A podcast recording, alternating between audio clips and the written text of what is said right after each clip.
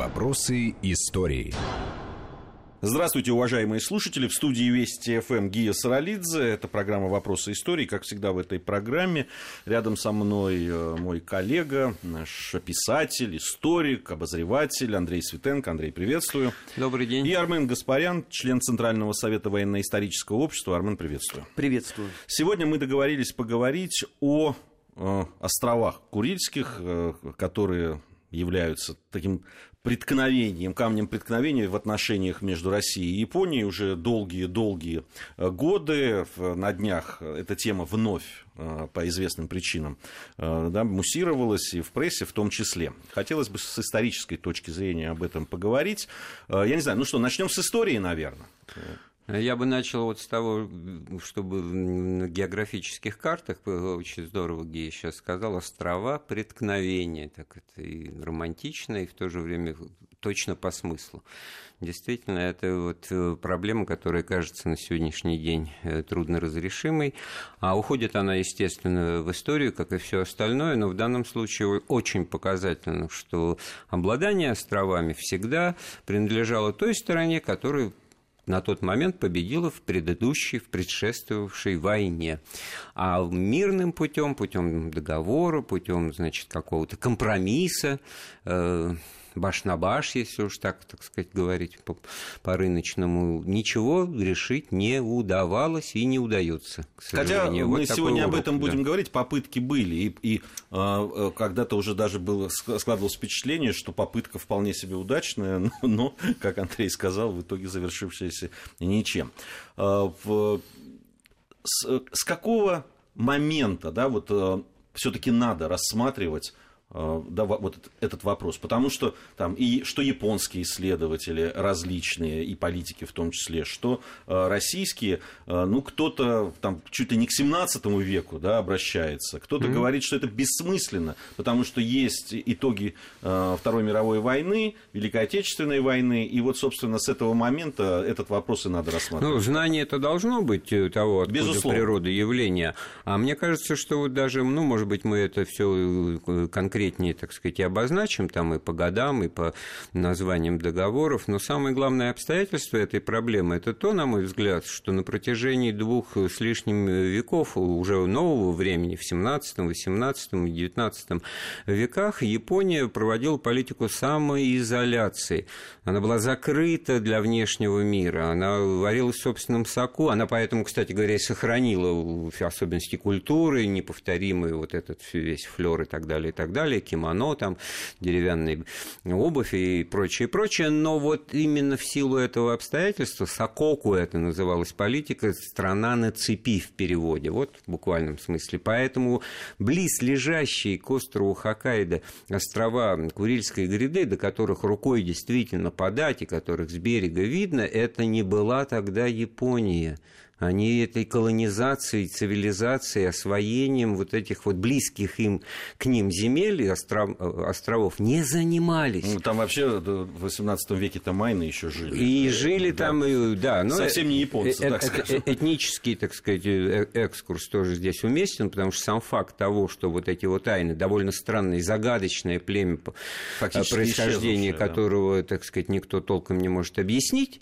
монголоидная раса, но смуглый цвет кожи. В общем, это что-то такое очень удивительное, загадочное. Вот. Сам факт того, что они там жили, и с ними столкнулись э, первые русские землепроходцы. Ну, они вообще в 18 да? веке стали гражданами России. Вот. И в этом смысле тоже сам факт...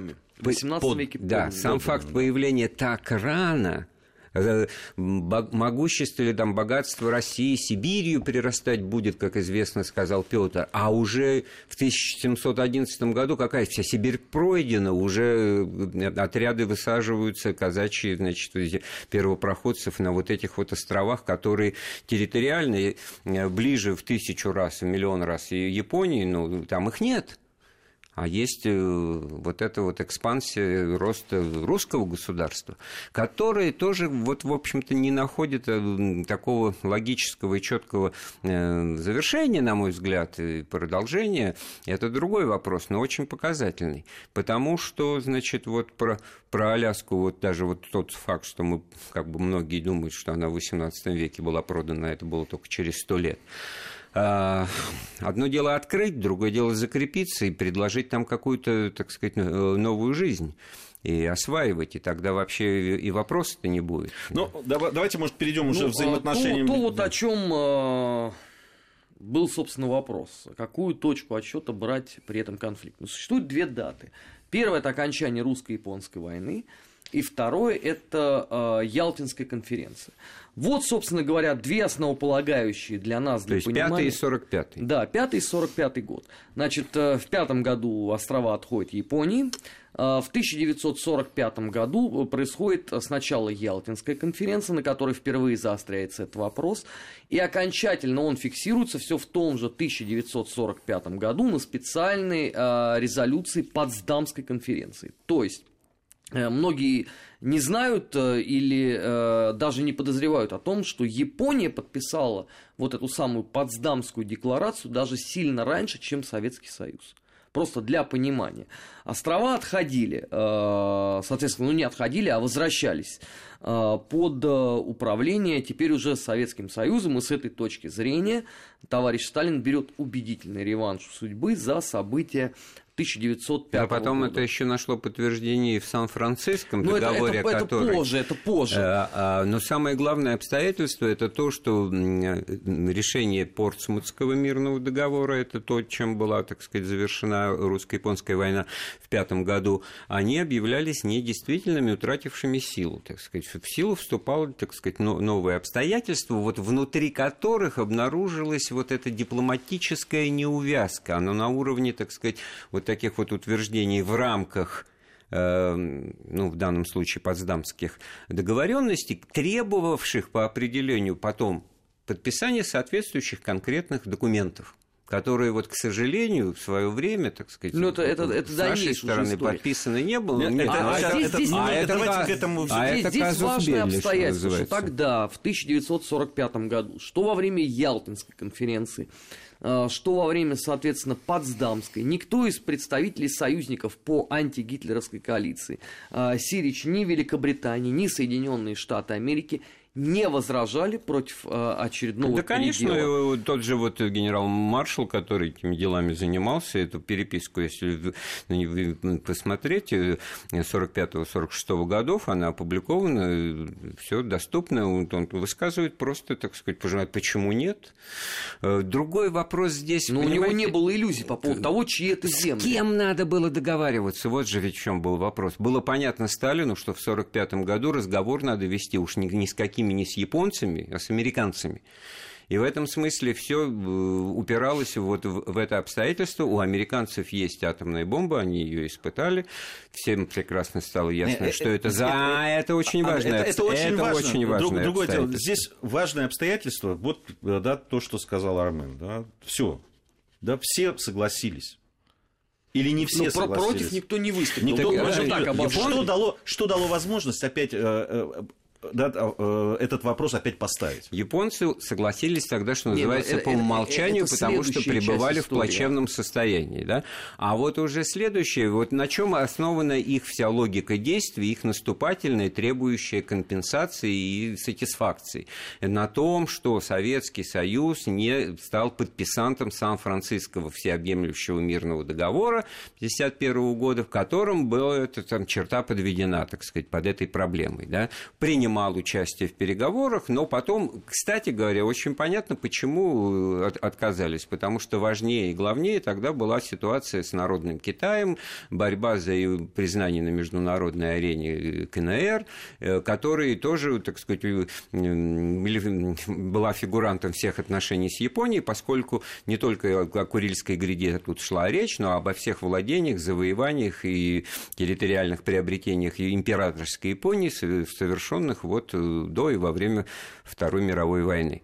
И тогда там, значит, немножко вот это погасает э, Но там же э, в Сан-Франциско там был, были нюансы. А, да, там не подписали, но дело в том, что в документе Да, так, э, во всяком случае, то, ну, что я вычислил. подписал не только Советский Союз, это важно всегда уточнять, потому что в этой конструкции почему-то пропали остальные все страны. Три страны не подписала Сан-Франциский вот этот документ.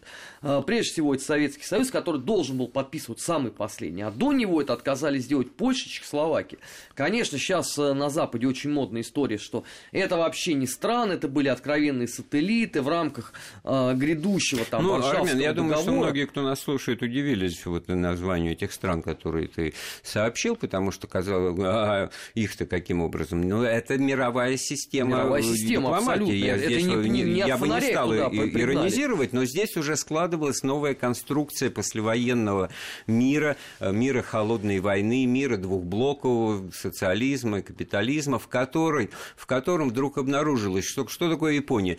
Непотопляемый авианосец Соединенных Штатов. Вот этот красивый образ газетный, он на самом деле и определял суть отношений тогда, тогда к Японии со стороны Сталина, Советского Нет, ну, Что с ними договариваться? Просто возвращаясь к этому а документу... Мы, э, да, как... А сейчас Америка ушла в сторону, э, формально, так сказать, основаниях, которые не подкопаешься. Ну, она ушла в сторону да? после истории решайте. с Московским договором решайте, года, решайте, да, когда да, она, пожалуйста. по сути дела, Вот, я почему маршала-то вспомнил этого генерала, который был маршалом, маршала, который был Возвращаясь там по поводу того, что если бы подписали, все было бы э, решено. Ну, На самом вы? деле, э, значит, в, в документе э, не обозначалось конкретно, что входило в Курилы. При этом член делегации Японии заявил о том, что Южные спорные острова не являются территории Курил.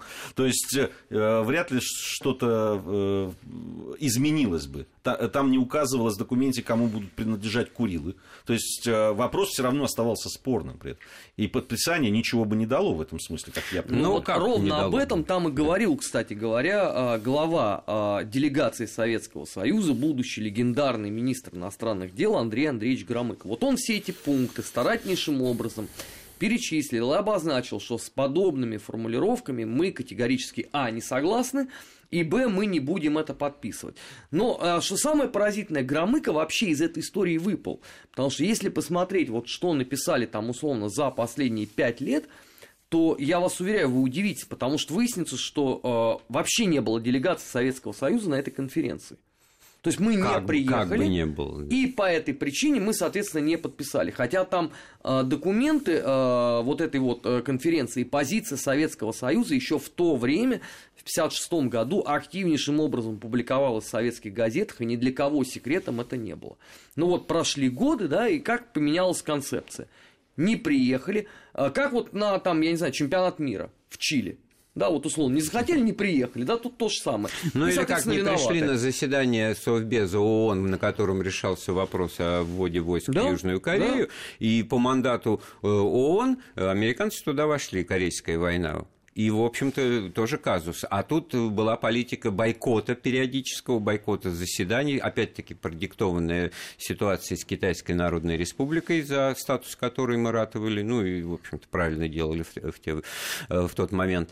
Вот. Правда, вот что касается Курильских островов, то Мао Цзэдун в свое время, так сказать, достаточно четко высказался в пользу того, что они должны были принадлежать Японии, то есть черной неблагодарностью отплатил, это тоже показатель. Потом, правда, правда, немножко, так сказать, взял э, свои слова обратно, назвав это холостым выстрелом, но факт остается фактом. Тот тезис, который я в начале разговора сформулировал, все остается, статус-кво сохраняется по факту, так сказать, завоеваний, сделанных в последнюю войну. Вот как из этой ситуации э, выйти и закрепить это дипломатическим путем? Вот самый главный вопрос. Ну, здесь здесь надо, э, мы поговорили о, Сан, о, о, об этой конференции в Сан-Франциско, надо поговорить, конечно, о 56-м да, году. встреча между да, СССР и японской стороной в 1956 году, где была подписана декларация.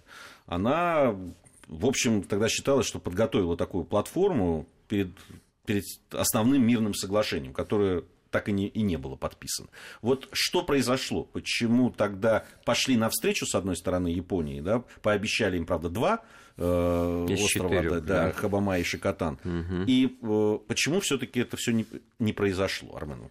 Ну, а, надо было в какой-то момент начинать договариваться, а, потому что у нас было состояние а, ни мир, ни войны. Ну, вот в прямом смысле этого слова. У нас не было мирного договора с Японией. 56 год, я так напоминаю, да, это уже эпоха Никиты Сергеевича Хрущева. Человека весьма своеобразного, что в вопросах внешней политики, что в вопросах внутренней политики. Он порешил эту историю закончить. И, может быть, она бы действительно тогда была закончена, но тут в игру вступают наши закадычные друзья из Соединенных Штатов Америки, которые обещают Японии отдать один из островов, если они этот договор в Москве не подпишут. И То есть имеется в виду уже южные гриды, да. которые были оккупированы Соединенными И Штатами. Токио, который э, в полной мере, вот этот вот э, японский непотопляемый крейсер, являлись э, форпостом Соединенных Штатов Америки э, в том самом регионе, принимают решение не подписывать этот Но там вообще, там же, измен... там же все министерства э, кресла поменяли под это дело. И новые министры стали готовить э, военное соглашение США и Японии. Здесь интересный момент, который вот все время уходит э, куда-то на обочину э, вселенского внимания. Я имею в виду э, реакцию советской печати, то есть вот официальный такой агитпроп на все то, что произошло. Отношение было невероятно простое. Ну вот из серии «Помер Максим», ну и пес с ним. Ну то есть не подписали, не подписали. Вот если бы это условно было бы в эпоху товарища Сталина, да, была бы реакция диаметрально другая. Наши газеты бы и зашли бы на бурное неудовольствие, и делалось бы это, наверное, несколько месяцев. А тут употребили, единожды, да, что японцы отказали, и все и нету проблемы больше никакой. Ну, тем более, э, что отказались от того, что мы могли бы отдать, не берут, так уж тем более, что же на них обижаться, оставайтесь с носом. Мне кажется, здесь надо побольше все таки о Никите Сергеевиче поговорить, потому что, опять-таки, вот эта тема советско-японских отношений, она же была вписана в конструкцию вот международной политики, которую новое советское коллективное руководство газетным языком тех лет говоря, осуществляла. В главе и... с генеральным секретарем? Нет, не был генерального, первым секретарем. Первым. Да? Вот. Это очень интересный момент, он такой, как кластер политики. Любое новое руководство, приходящее на смену сильному лидеру, в данном случае Сталину, что говорить, да, по определению легитимностью слабый обладает. Ну, достаточно вот мнения советских людей за Сталина жизнь отдадим, а уже, уже за Молотова как-то кричать в бой э, не получается. Да, чего уж там дальше Хотя говорить. номер два. О Маленкове, там, и, Кагановиче, Хрущеве там, и прочих. Да? И что получается в этом смысле? Э, ставку делает Хрущев на мирное сосуществование. У Ленина была такая фраза, когда ну, это, кстати, потом время, идея да? Маленкова, вот. который ее вот. ну, вместе, да, они, да. они э, действовали заодно. Происходит быстрая нормализация отношений с Югославией, которая до этого называлась фашистской, и все коммунисты и партизаны югославские Тита, во главе с Титой Ранковича, да, это были вот, значит, это самые фашисты. Вот. Это тоже очень важный момент. Приехали в Белград мириться. Дальше, смотрите, просто перечисляю. Вывод советских войск из Австрии, э, передача Финляндии военной базы на полуострове Ханка, а передача Китайской Народной Республики Порт-Артура и острова Далянь со всеми военными базами, которые были после войны там существовали. И в этом-то контексте очень логично и естественно, что называется, грубо говоря, до кучи выглядит и нормализация отношений с Японией, через подписание, так сказать, всеобъемлющего договора, а за счет вот передачи там мало чего или вовсе ничего не значащих двух островов, это Шакатан и Хабамай, да, как заявление, как декларация в результате переговоров. И вот тогда-то это все вот сколько, смотрите, сколько статьи обвинения я Никите Сергеевичу предъявил, перечисляя вот эти его акции мирового, да, вот, потому что это можно подать как миролюбивую, да, миролюбивую, там мы, мы, мы не хотим, но это недальновидно с точки зрения там, последующих охлаждений, да даже не, не современных, а которые были потом в 70-е, 80-е годы, но вот это была такая, э, такая политика, и, и, и в ней, в общем-то, так сказать, какой-то ну, последовательность какая-то, значит, обнаруживается за счет передачи вот этого ресурса, но что-то надо получить взамен. Нормализация отношений с Югославией нам что-то дает взамен. Нам она дает только пример того, что социализм может быть и вот такой вот э, мягкий, с возможностью для граждан этой страны ездить в Париж там, и прочее, ну, и мозолит глаза, да, с человеческим лицом. Вот это все путь к Чехословакии, да, и, и событиям. То есть это проблемы идеологического характера, как минимум, тоже создает. А, военное присутствие значит, в названных частях света тоже показатель потому что вот его теперь нет, мы вспоминаем о Порт-Артуре, а это никакая не Япония, это наши отношения с Китаем, которые вот все-таки были не просто на уровне декларации, а с нашей стороны достаточно четкие, так сказать, шаги. И тут вдруг возникает Япония, которая на эти шаги не откликается, а начинает, значит, э, А вот тут вопрос, а почему, да, а, а почему все-таки не откликнулась? Ну, ну была она реальная... не могла откликнуться. Не могла. Ну, давайте объективно. Соединенные Штаты Америки в 1945 году, сбросив на Японию, на Хиросиму, на Гасаки ядерную бомбу, обозначили максимально свой приоритет э, в этом регионе. Япония уступила, по сути дела, а сильнейшему, и Б, а, надо понимать, что для японской традиции все-таки коммунистический строй, который тогда а, являлся догмой на территории бывшей Российской империи, тогда Советского Союза, был абсолютно неприемлем. Поэтому ложиться из-под двух вот этих вот соседей они предпочли, разумеется, под Соединенные Штаты Америки, со всеми вытекающими оттуда последствиями. Ну, ложиться ну, как-то, да, это как-то в исторической традиции ну, японцев... Не ложиться, становиться союзником. Вот, вассалом, я бы сказал. Вот президент а это не бульвар, э, сейчас прозвучало. Президент Путин. Мне самурайского духа. Если честно, мне первая формулировка больше понравилась. Но она объективна. Это не я употребил. Это, между прочим, товарищ Сталин сказал по отношению к Японии, что она легла под США. Совершая экскурс в историю этого, э, этой проблемы, президент Путин, э, он про 56 год очень много говорил, кстати, ни разу не упомянув Никиту Сергеевича, ему определенную преемственность политики государства показав, потому что мог бы, так сказать, мог бы разговор уйти совершенно в сторону. Но самое это главное, что какой тезис Владимир Владимирович формулировал, что это было с нашей стороны, что называется, переговорная позиция – и больше готовность, того, это доброй воли такой, и которая предполагала, и естественно, это действительно какие-то ответные шаги, какие-то ответные предложения. И в этой ситуации, ну, можно сколько угодно им говорить, что они там легли и прочее, что они нам тогда могли предложить? Экономическое сотрудничество? Да мы его сами, как бы в известном смысле, так сказать, с кап-странами не могли и не хотели поддерживать. Мы тогда доказывали преимущество социализма, что инвестиции какие-то в советскую промышленность, это, извините, ну, они могли не нет. размещать, допустим, японские военные базы. Вот. А отказываются. А, а тут у них был ограниченный суверенитет, совершенно четко и определенный. Это была страна, которая еще находилась под фактически оккупацией и самостоятельной политики э, внешней не проводила. Они даже не были членами Организации Объединенных Наций. Вот понятно, что трудно об этом говорить, но все-таки хотелось бы понять, а Япония, ну если бы не давление США, они бы пошли вот на... Ну, не, то, будь, что... не будь прямого давления Соединенных Штатов Америки, это особенно характерно записи там японских дипломатов, они были готовы пойти на эти переговоры, готовы были подписать. Для них это было дело принципа. Здесь надо понимать, да, здесь не сколько там два эти острова были важны, они являлись, по сути дела, предметом такого политического, а самое главное, идеологического. Но они же при этом... Для Японии это был такой своеобразный психологическое восстановление собственной репутации после неудачно сложившейся для них Второй Но, мировой может войны. быть, вот хотели они привести дело к другому историческому знаменателю, Самотский трактат 1855 года.